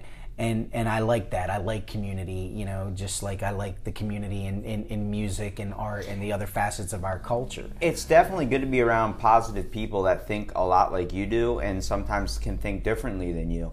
There was one guy I used to hang out with, and he had the worst type of personality trait where he thought getting the best equipment was what made it. And I remember I was using my phone to take these photos, and I sent you a couple of photos of when I stacked rocks yeah, and when I would yeah, get the yeah, sunset. I, like those. I have so many of those, but I was using a phone. I was using a regular, yeah. like an Android phone back before the iPhones we have now. And I was just seeing it in a different way. He would see that, and I got him interested in doing, um, I called it Rock Stack Sunday. I would do it every single Sunday, mostly because I was inspired by the band Revolution with their one album, Count Me In, where they had the rocks yeah. stacked on the yeah. front cover. Yeah, I know the record. So I was like, I'm going to start doing that. And then I started getting it. Like, I'd sit there for like thirty minutes before the sun would go down, and I would time it so they would hit right on top of the rocks. I have a couple of them where I got the picture right on top of the rocks. And, like, I remember I still had the rocks in my car today, man. They're behind my driver's seat. There's just a stack of rocks. Every time someone gets in the back seat, they're like, why there's a stack of rocks back here? I'm like, oh, I used to take rock stacks. Like, what? And they start going on my Instagram and looking at it. Yeah. I got him, like, I showed him the pictures I was taking with these rock stacks. Next thing I know, I see on Sunday, like, before mo- he knows what time I post them at, like, ten. At nine o'clock, he puts up his. He did one, right. But he bought an eight hundred dollar camera, a professional one, and was like, mine's way better. No, dude. I'm sorry to tell you, it's not even like, if it was better than my photo, I would let you know, but it does. It's not the equipment that makes the photo, man. Yeah, no, Sometimes no. It, it can add a hell of a lot more detail, but also if I catch it at a different angle than you, even with a crappy piece of like Polaroid something, it's it, it can still be good. Like it could still be better than yours. And people are like, I like your photo better than his. And he would go, oh, they don't know what they're talking about. And he would go off and be like, look, I, every hobby that you had, he would buy the more expensive thing as soon as he tried it with you. Like you could introduce it to him, he would go out and buy the most expensive thing for it, and then think he was the best. Right. It right. does. That doesn't make you the best. I guarantee you, if you put me on a million dollar skateboard, and then you put Sean White on a crappy cardboard, plastic, whatever you want to call it, yeah, little yeah. one dollar piece of crap, he's going to be a, still a hell of a lot better than me. Yeah. And yeah, that's just because yeah, yeah. it's not talent. Since traits are just different from your own, and the way I can capture an image with a piece of crap phone. Yeah, and that's the thing, is a cell phone screen is kind of like, it's kind of like the level playing field. Yeah. And and and what I mean by that is, you know, regardless of the quality of your camera, whether it's the camera in the phone, or if it's Uh, attachments a, a, you added to it. Attachments or or, or a, like a Canon like T one I, which is like the base entry level Rebel, or like a, a, a one D X, which is the flagship six, seven, eight thousand dollar Canon D S L R, or the Sonys, or or the Nikons, or the the, the, the Olympus, the, whatever else is out there. The cell phone screen levels the playing field, because all of those cameras are shooting with a resolution of somewhere between, like, you know, depending on the age of them, somewhere between like ten, twelve, and fifteen to thirty and fifty megapixel. And, you know, megapixel isn't the only thing that matters when it comes to image quality. A lot of people get wrapped up in more megapixel, more megapixel, more megapixel. And and, and when it comes to enlarging things, yeah, the, the megapixel is going to matter when you're doing enlargement prints and everything. But anything over thirty, you can blow up a thirty megapixel print and, and, and turn it into a billboard. So anything above and beyond that, you don't really need unless you're into real specialty things. And regardless of whether it's a fifty megapixel, a thirty megapixel, a twelve megapixel, whatever it is, they're all going to have pretty much the same resolution when you compress it down to the size of an image that fits on a cell phone screen.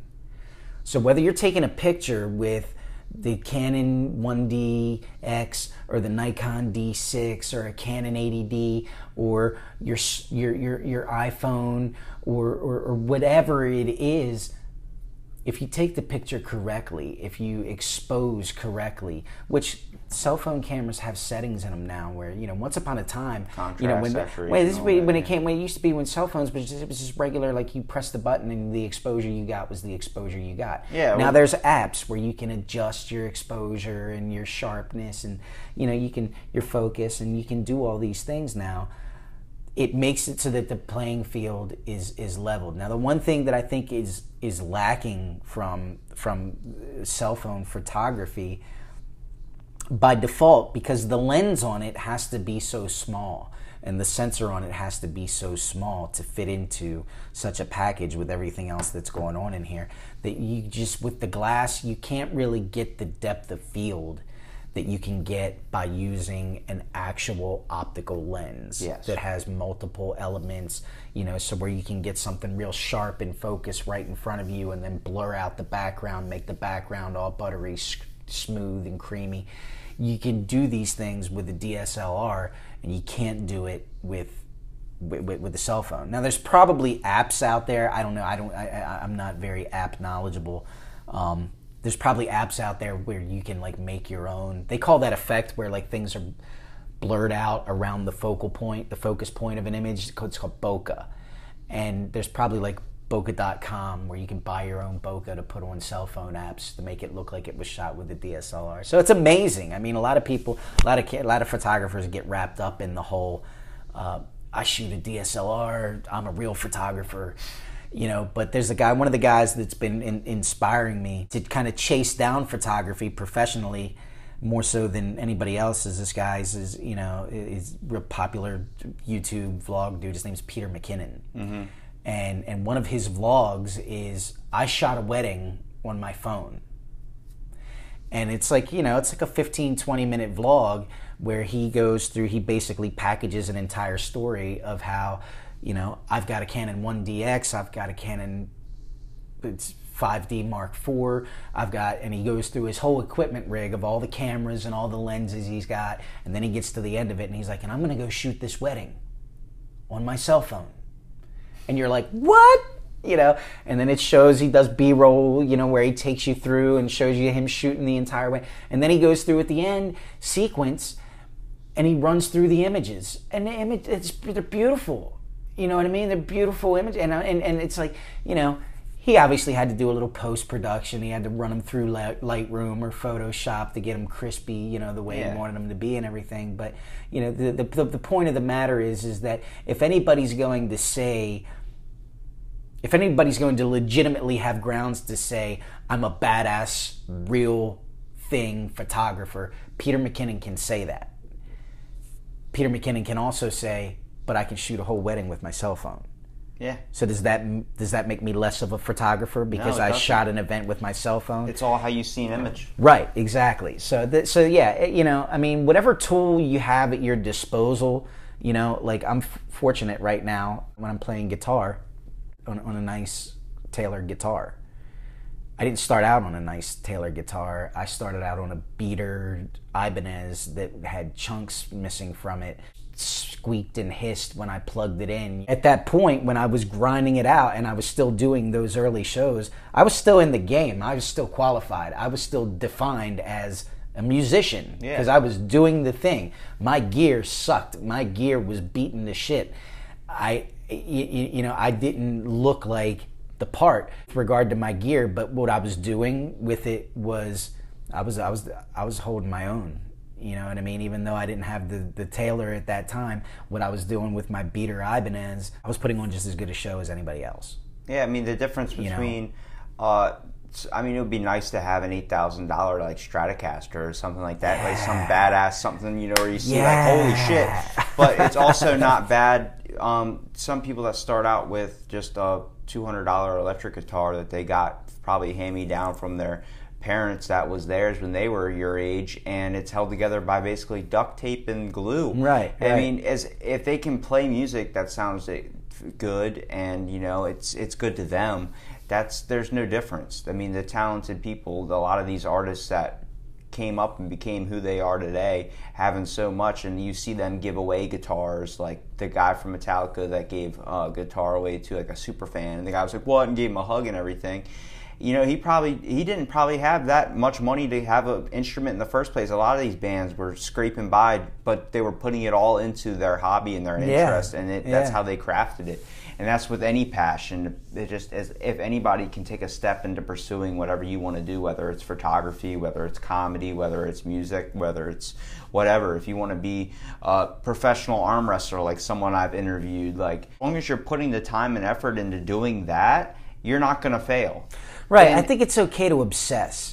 It's it's it's not. There's definitely a a good and bad thing to it. I think being overly obsessed about it, where like you don't want to, you're being if you're aggressive towards anybody is, is not very good. Oh well, yeah, of course, yeah, yeah, yeah. When yeah. you're obsessed about something and you care so much for it that you're willing to put in any time in the world, every every little bit of effort you have, one hundred twenty percent all into it. Yeah. Then that that's beautiful, and uh, it it really t- it t- sometimes it takes people their whole life to even try and find that. And I didn't realize, I'm glad I found a passion with podcasting. And it was weird, I've been listening to podcasts for years now, and the fact I would have this uh, these three hour ones that would go on in my head, and I'd be working out, and I'm sitting there listening to just Joe Rogan talk, and I'm like, it finally clicked one day. I was like, wait a minute. And it also really started when I hit speech class. Right. And when that when that clicked for me, I used to be so shy I didn't want to talk in front of anybody because I was told I was annoying all the time because of how much I talked. And I never found you to be annoying, but you were you were noticeably quiet coming up. That, because you, you know, reserved sort of. When I got older, it was like I need to stop talking around people because it I need to just you know let them be, let everyone do their own thing, which I like I still do now. Right. But I, I, I tend I. tend to be more, I was very introvert, let's say. I just felt like opening my mouth would cause somebody to be able to tell me to shut up or not like me. So I always kept it shut. And then finally, I was listening to podcasts and working out all the time. I was just started talking to people that I would see at the gym. They're like, older people would come up to me and be like, look, you're here every single day. You haven't missed a day. What's your name? And I'm like, my name's Robbie. It's nice to meet you, man. They're like, I did not expect you to be like that. I'm like, what do you mean? They're like, usually kids your age are an asshole. And I'm like, I, well, I'm not. I'm just, I, I don't, I don't, I don't want to bother anybody when I'm in here. You talk to me whenever. So whenever I come in, everyone's like, what's up, Robbie? I'm like, what's up, man? How you right. doing? And, you know, right. I know them, like the fire department people that are there. And that's all just, that's how you carry yourself. That's how you interact with people. I mean, you know, I don't, I don't, you're of the age now where I don't see you as a kid anymore. You know, I mean, I can I can remember a time when you were the kid, Robbie. You're the young man, Robbie, now. And and I know what you mean when you say, you know, when you talk about other people that are your age, that you're you're, you're comfortable, like, by default addressing them as kid because maybe they still act like it. Yeah. Maybe they still carry, maybe they still have kid-like interests, kid-like behaviors, kid-like interactions and, and, and stuff like that. Um And I don't think when you become a certain age, I don't think you're necessarily entitled to shake off kid as a title. You know what I mean? Like, just because you become eighteen, a kid anymore. Maybe that's what the government says on paper for legality purposes, but... My parents you know, always liked to rub in my face until I turned twenty-one, so that, yeah. that's in two weeks, so... So, like, they're, but they're like, you know, I know, I know, I know human beings... in their early twenties, twenty-three, twenty-four, whatever, that are, you know, that still, you know, I look at them and I'm like, you're such a twelve-year-old.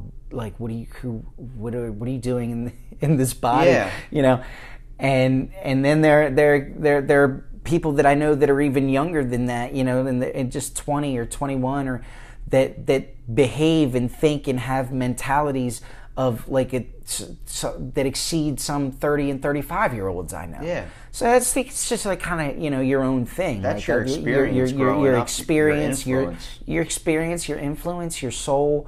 Your your your your your will. Your intent. My grandfather's sixty-eight years old and he hides candy from his wife. I'm like, that's, you're, I, I, you're, I get it. I you're feel, a grown-ass man, and you're hiding Reese's cups like, in pots and pans. Yeah, my dad was the same way. You know, so I, so I, I, I see this going on. He's uh, like, she won't let me have any. I'm like, but you talk all this trash how you're a man, you're going to have candy, and then as soon as she comes home, you, you're immediately turned into this dog with his tail in between his legs. It's funny.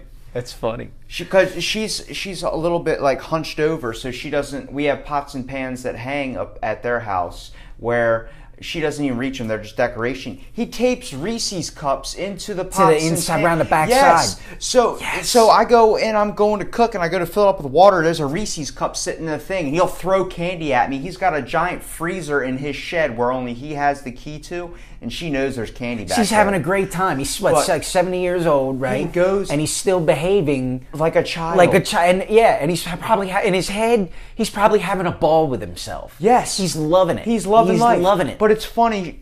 She's the type of person. Let's go out to eat. Let's go out and do all this stuff. He's right. like, I just want to sit here and watch, you know, old one dollar movies. You can get by like fifty for a uh, dollar at a uh, dollar store. And you come back and he's got candy trash. Like candy bar wrappers all over his chest. He's falling asleep in his chair. They're all over the floor. She comes in like, oh my God. And he's got a little drawer by his nightstand. You open it up, there's nothing in it but two T V remotes. You're like, what? And I remember one day he was gone. I was like, he's got something hidden under here. I pull the whole drawer out and flip the drawer over. Under the drawer. Under the floor of the drawer. Taped candy bars. What a guy. Full-length movie candy bars. Taped. I just love bam, this bam, guy. bam, bam, bam, bam, bam. It looked like a like when you see the ballista vests, like the guys in the army that have the bullets wrapped around it. It yeah, looks like yeah, that yeah. taped on the drawer. I'm going to movies and he lifts up his glove box. I'm like, I got five bucks on me. I'm going to go get some snow caps. He gave me the best advice in the world. Don't waste your money on snow caps. I said, dude, it's chocolate, man. I'm a kid. I'm like, I'm gonna want, I'm gonna want that. Right. He goes, let me show you something. Opens up his glove box. Juji fruits. Right. He goes, take these. I go, this is old man candy. He goes, trust me. He goes, it's like Pops, but it's not. Those little things you put in your mouth, like little gobstop things, and mm-hmm. you sit there and you chew.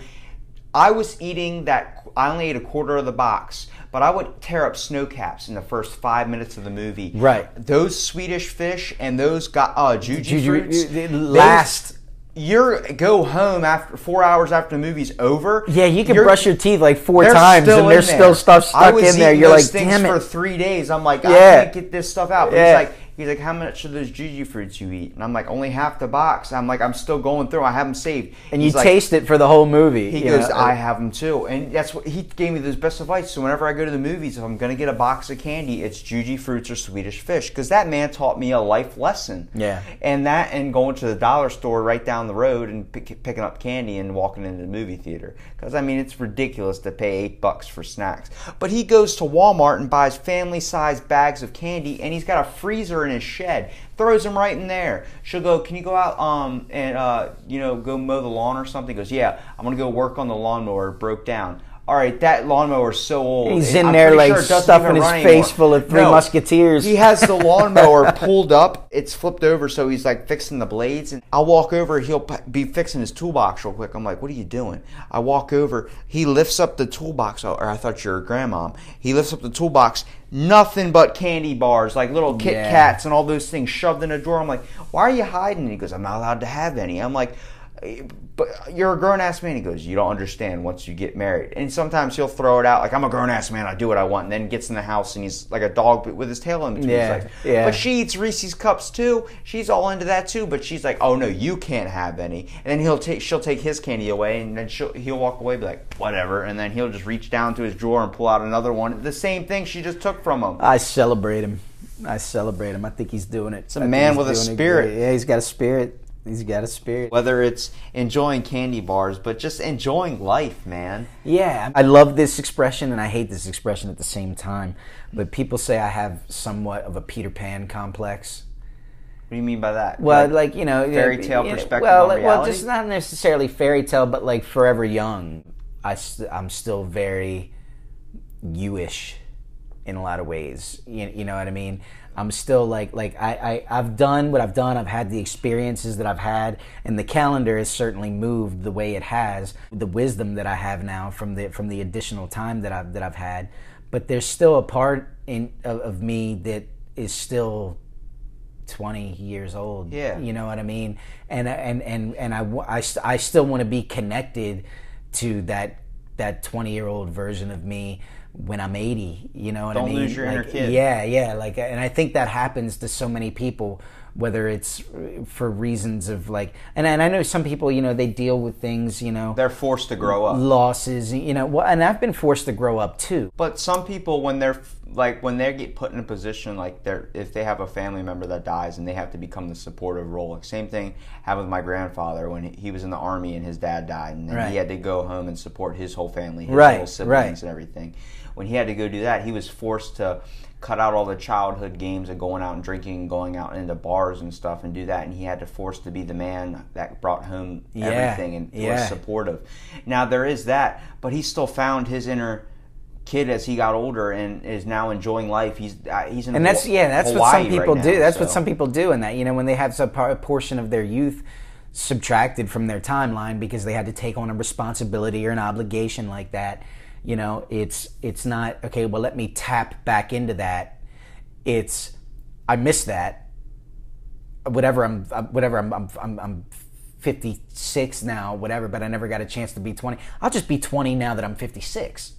Yeah. You know what I mean? And it's okay. You know, why, some why some should... people might look at somebody that behaves that way and think, oh, they've lost their mind. Look at, it's, they're having a crisis. But, and I look at something that goes on yeah. like that, and I'm like, you... Get it? Yeah. You know, why like, should someone think that you have to drink uh, like a coffee with your pinky up? Why would someone think that you have to be elegant like that just because you're a certain age? Right. Hell no. If you enjoy, a, my grandpa will do a coloring book with uh, my my uh, half sister, like seven years old. We'll do a coloring book, and he'll be more into it than she is. She'll be like, I don't really want to do this. She's like, but if you draw like, like that's how I'm. We can make be. this purple. Yeah, like, yeah, yeah. Look at all these different colors. Like, Grandma brought home the thirty-two pack of crowns. Mm-hmm. Like, stuff like that. Like, that's something I definitely want to aspire to be, because why shouldn't you enjoy life? Why shouldn't you have fun? And the people that look at the world all pissed off, I understand you might have had a hard time, but stop reflecting on that. Stop bringing your emotional past into life. Right. Find a hobby. Find a passion. Half of the comedians that I listen to and I enjoy, and I have that sense of stupid humor that my mom gets so pissed off about when she's like, why are you cracking a fart joke right now? I'm like, because that's what I like. It's funny. Because I can. There's, there's, yeah, there's comedians that I listen to, a, a podcast that him and his wife talk about people shitting sometimes. Sometimes they talk about the shits they take. That's just funny to me, and it's funny to see somebody think of that. Like, somebody to have that connection with someone that they love. And it's, it's something I definitely want to have if if I ever, you know, get married one day. I want to, I want to have a type of relationship where I don't have to hide or put on this fake persona. That's what I feel like ends a lot of stuff. And it's it's a thing a lot of people do. They mask their true selves in public of being afraid of what someone um, is going to think of them. And that's a lot of how I thought the past couple of years, just being called annoying and everything, and thinking that if I talked, it was a crime. And now that I'm able to speak out and, you know, I not care what anybody says, really just doing it for me. If I want to be happy, I'm going to be happy. And just having that whole change on reality, it, it, it, it changed my whole view on the world. Yeah, you owe it to yourself to be yourself, um, for, for, for sure. But you also owe it to the people you interact with. Yeah. Because when you, when you behave a certain way that's outside of yourself, um, like, say you put on a certain front or persona, to, yeah. or persona to make somebody feel a certain way about you or think of you in a certain light, but it's really not who you are.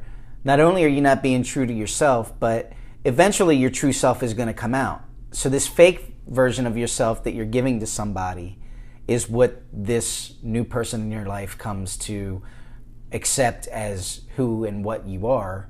And that's what they're attracted to or disattracted to. So they invest themselves in you because they, they, they, they they're they're attracted to you, and but that's but they're they're attracted to to a front. They're yeah. attracted to to to to, a, to an decide. altered version of yourself that you that you altered because you, you're uncomfortable with being yourself or whatever. But then eventually you fall into, I'm back to being myself now, and they don't and that, like you. And that person is like, well, who the fuck are you? Yeah. You know, like all, the, all of a sudden. This is the true Yeah, me. You're like, who? The, what the fuck is going on with you that's got you acting and behaving the way that you are? Like, I don't even fucking recognize you. And, you know, then they eventually they divulge, well, this is me. And, you know, you're kind of like, I just don't fucking know if I would have, like, spent uh, how, all that time, all the time with, you, yeah. with you, you know, if I'd have known that you, you were this. You were putting on a front. In front right, of you. right. So I think it's, as you go through life, you learn, you have a few of these interactions, hopefully as few as possible, but you see how not only do you disserve yourself when you're not yourself, but you can also dis- disserve good people that are around you that are willing to invest themselves in you by wasting their time too. You never go wrong with being yourself. Sometimes being yourself puts you in a position where somebody has an opportunity to say, I don't like your character, I don't like your energy, and that might be something your, you can your, your enthusiasm. And you can work on things. You know, you could say, well, you know, so this is a skill I need to develop. This is a, a personality trait that I need to nurture to change things. You know, people do adapt. You know, people say, by default, people don't really change a great deal by nature, but at the same time, there are facets of your personality that you can develop and work on and nurture over time. That doesn't make you your end result. I think, you know, in in I, you, I don't think any anybody that arrives at the end of life in the same frame of mind, having the same personality that they started out with, I think they've somehow missed the point of an opportunity to evolve. You know, and I think everybody should take an opportunity to evolve. And you can't evolve if you don't take cues from the world and the people around you. But at the yeah, same if you're time, closed off, that you're not getting any any feedback from anything right, either. Right. It, you know, it, the, a, a lot of people just live their whole life in a shell, Yeah. And that's what I thought I wanted to do for the longest time, just being absorbed. I'm glad by, you broke out. Be, yeah, being absorbed by video games. And then it is eventually when I started um, like going to college and getting over that, because I thought I had a really bad like social anxiety. I would be scared to go to school. I remember faking illnesses just because of being bullied really bad. And then I yeah. took... When you just I took, had like anxiety. You didn't want to be there. It was like, it, it was the constant fear of being like, uh, you know, I'm, I can't go anywhere. I, I'm stuck here. I, I, I don't like being here because I get made fun of. Mostly it's teachers were making fun of me. I had very few teachers care about me. It was just a fact that like, I my mind was rolling so fast. Like even talking to you in this podcast where we've been back and forth chattering like crazy, man. We've almost been talking for two hours now, and it's it's flown by. I swear, dude. It's, we're at we're at hour oh, and forty-three insane. minutes right yeah, now. Yeah, flew by in a blink. See, like I was telling you, man, don't worry about trying to think of an hour of stuff. We're, right. Our conversation's gonna flow, man. Yeah, and yeah. like I'm saying, it's the fact that like once we like once you get into this connective thing, it it it. it becomes so much like something so beautiful too. Like you understand that this only felt like and maybe at the tops of an hour. It's almost been two hours, man. Right? Been yeah, yeah. It feels like half shit, the dude. time it's been. And it's like I, I when I edit this, there's probably going to be no pauses in this. Right. That's just because of the fact that we were flowing so quick back and forth with conversation. But when you're told that you're annoying and all this stuff when you're growing up and you become introvert, and for the longest time I was introverted, I put myself into a spot where I wasn't getting texts anymore, I wasn't getting calls anymore, nobody wanted to hang out anymore, because every time they would text me or call me, I would deny them mm-hmm. that like pleasure or happiness that they wanted from me, that they were gonna get from me, right. from just seeing me. Right. I stopped visiting my friends. I didn't want to drive anywhere. I mean, even sometimes now, just with work being how it is and school, I don't really feel like on my day off doing anything. Well, that's just because you're overwhelmed and busy. Yeah, it's and not, you're yeah, tired. You're not, you're not hiding. Yeah, now. Right, right. But at the same time, I force myself to get up in the morning. I mean, not like. You know, like, I have to get out of bed because I have to do this. Right. No, it's four in the morning. It's five in the morning. I'm going to go downstairs, raring to go. Make a coffee, go to the grocery store, get some groceries when the store opens up, go get shit done. I went and washed my car today. Yeah. I got wa- cleaned out the whole inside, Febrezed it. Like, I mean, I got all the nice. air fresheners in there so that yeah. my car smells amazing when I hop in. And... I, I got all this stuff, got gas, did everything, cleaned out my fridges in my garage, cleaned up my room. I did a bunch of shit. And it was like, this was all before I was going to head here just a podcast with you. I was like, I got a list of shit to do. I'm not going to be lazy today. Right. And back a year from now, I wouldn't have even dared. Right. I had this strict habit. I'm going to go to work, come home, do school, go to the gym, go to sleep. Same routine over, over, over again. Right, right. After months and months and months of doing that, I would. My parents would constantly ask me, "Are you okay? Are you happy? Are you all right? Like, is there something wrong? Why aren't you going out and having fun with your friends?" I don't I know, want to do I that know anymore. People that are in the same cycle you, right and now. And it's it's it's it's a comfortability factor. And I have friends that are in it now, and I know I'm like, dude, you just gotta you gotta say fuck it, and you gotta do it. And they're like, what do you mean? I'm like, when I tell you we're going to shoot a podcast, I'm coming over. You don't have a chance to say yes or no. We're going to do this. Because I know once I'm there, like once you're out and doing it, you enjoy it. But just the fact, the buildup of going to do it seems like too much. And that's a lot of what people deal with when it comes to depression. Yeah, yeah. And like, uh, that was a big thing for me too. I was getting depressed for a while because after just like not having anybody text you anymore, not wanting to text anybody, not wanting to do anything, not wanting to call anybody, just being kind of blocked off from the world, you get set into such a comfortability factor where you just roll around yourself and it's hard to interact with the world. I definitely think everyone needs to break out of that. And understand if you're comfortable, you can do that sometimes. That's not, I'm not objecting to that. But don't be closed off from people forever. Don't be closed off from your passions or goals or something that you might want to do. I always wanted... Or your relationships. Yeah. You know? I always wanted to be in my, like, from when I was a little kid, I wanted to be famous. That's every little kid's little, like, I want to be famous, be an astronaut, I want to be president, that type of thing. But I, I, what I thought I could get it from was music, just because of my parents. Right. I don't have that musical talent like they do. I don't have that, not that I can't do it, it's just I don't have the wantingness to do that. I want someone to scream my name, but I would rather them scream it when they see me in a movie or when they see me in a, a, a comedy performance. Something that I figured out I can use my vocalization of words to get on stage and do something. I always wanted to be an actor, but I was too afraid to get in front of the camera because I didn't like how I looked. I was made fun of for being overweight. I was being a bunch of stuff, and that's a lot where my passion came from for the gym, always constantly wanting to change my appearance.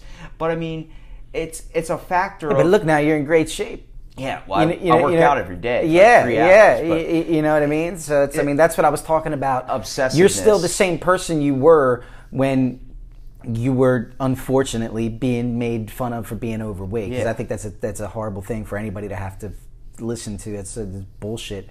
Um, but at the end of it, you know, you, you're still the same person now that you were then. And but I, you, but you've evolved physically, yeah. and that's like, you know, physically, emotionally, spiritually. That's what I was talking about when I was talking about the the, the people. People don't change who they are, but they but they change facets of themselves. Yeah, they're, they're and that's definitely. What I was saying. You know, you've evolved intellectually. You know, you've evolved emotionally. You don't have the you don't have the the hindrance, yeah. the, the the fear, the anxiety about speaking anymore. You know, there's there's so many things about you that are in, in only a year's time. And the in way a, I think of now, if I thought of my thought back how I did in high school, I've had people that made fun of me contact me now because they see an Instagram picture of when I flash my abs on Instagram, but I right. crack jokes on it. I'm at like three percent body fat, so I'm pretty. You're all ripped up. I'm pretty shredded. Yeah. So when I post it up, everyone's like, "You should eat like a pizza or something, man. How do you get that six pack?" I'm like, eighty yeah. percent lighting, twenty percent effort. That's all it is. Literally, it's literally that right. right after you're worked out so hard and you get the right. Picture right. in the mirror, and right. then after you drink something or have some fluids in you, that abs go away. Right, right. And it's like, I always joke around about it because I see all the bodybuilders that post up ab pictures. They joke about it too. Some of them level with you. You're not going to have that twenty-four seven. And I've had the people that made fun of me. And I mean, uh, back when I was in high school, I would have been like, you know, fuck you. I right. don't want to help you out. How dare you ask me? You made fun of me growing up. Right. No, that mindset now, they're crying to me, hey man, how do I get a six pack? I'm really out of shape. I drink too much. I need to change my body. Right. And I'm like, do it. You got to do it for yourself, man. Yeah. I'm willing to give you the nutritional advice. I helped one of my friends who was at two thirty-five. He's now down to one eighty-five. Nice. He lost like sixty pounds in five months. Nice. He looks completely different, and he's a hell of a now, lot happier. Is that happier. Healthy, that much weight? And that, yes. And that, that, that's, that's... He's, a, he's an Italian guy, right. so he was eating nothing but pasta and breads, pasta and breads. Didn't right. go to the gym at all, didn't do any of that, was just depressed. And now... he's lost weight. He's like wearing slimmer clothing, constantly taking selfies. I've never seen this side of him before, of taking right. pictures of himself and putting it up in the mirror, constantly putting transformation photos. You know, he did it the healthy way. I, he literally asked me, what do I do? I said, go to the gym. You don't have to go every day like me. I'm compulsive when it comes to that. But change your eating habits. What do you mean change my eating habits? You're Italian, right? Okay. Lay off the pasta. Yeah, yeah. Okay, that's Not a big so many thing. Meatballs. Yeah, come on. Yeah, yeah. You know, a little lower on the sauce. No, but he did that. He cut out a lot of the carbs and pastas he was doing, and he dropped weight fast. And he was like, yeah, and he worked out on a steady routine. You know, he messaged me. He's like, you going to the gym? I'm like, yeah, man, I'm going to go every single night. I will always be there. I have not missed a day in almost five years now. I said, I'm not, I'm not, don't plan on missing one anytime soon. Right. Yeah, I'm not going to be able to keep this up forever, but it, I'm going to keep going until I, you know, until I, I can't. can't. Yeah. Do it till I can't, yeah. And um, he was like, all right, man, he, I, just having me there would push him to go and do it. And it, it was, it, it's good to see and that's that. What's great about being influential. Yeah. You know what I mean? People think, when the people think of the word influential, they, they, they typically tend to have like a grandiose stigma that goes on with it. I think of Johnny Depp.